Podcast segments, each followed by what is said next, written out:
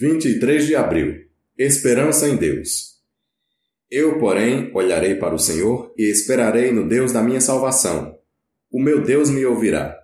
Miqueias 7, 7 Ao amanhecer um novo dia, é normal colocarmos diante de Deus nossos anseios, dúvidas, temores.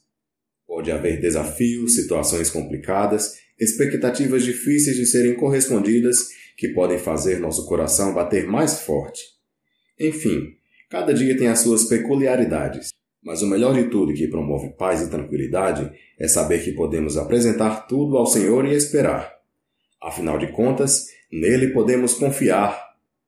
Temos a confiança de que ele sempre ouve nossas orações e nos faz ter esperança a ponto de termos perspectivas de dias melhores.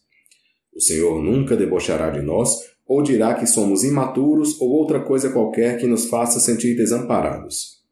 Ele terá sempre uma resposta: sim, não ou espere.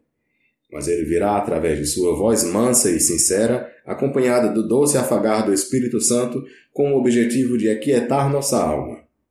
Através da Sua palavra, Deus tem nos ensinado que podemos esperar com confiança e convicção de que verdadeiramente seremos atendidos.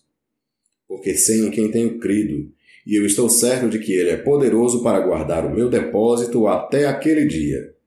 1 Timóteo 1,12 Precisamos manter os nossos olhos fitos e fixos no Senhor.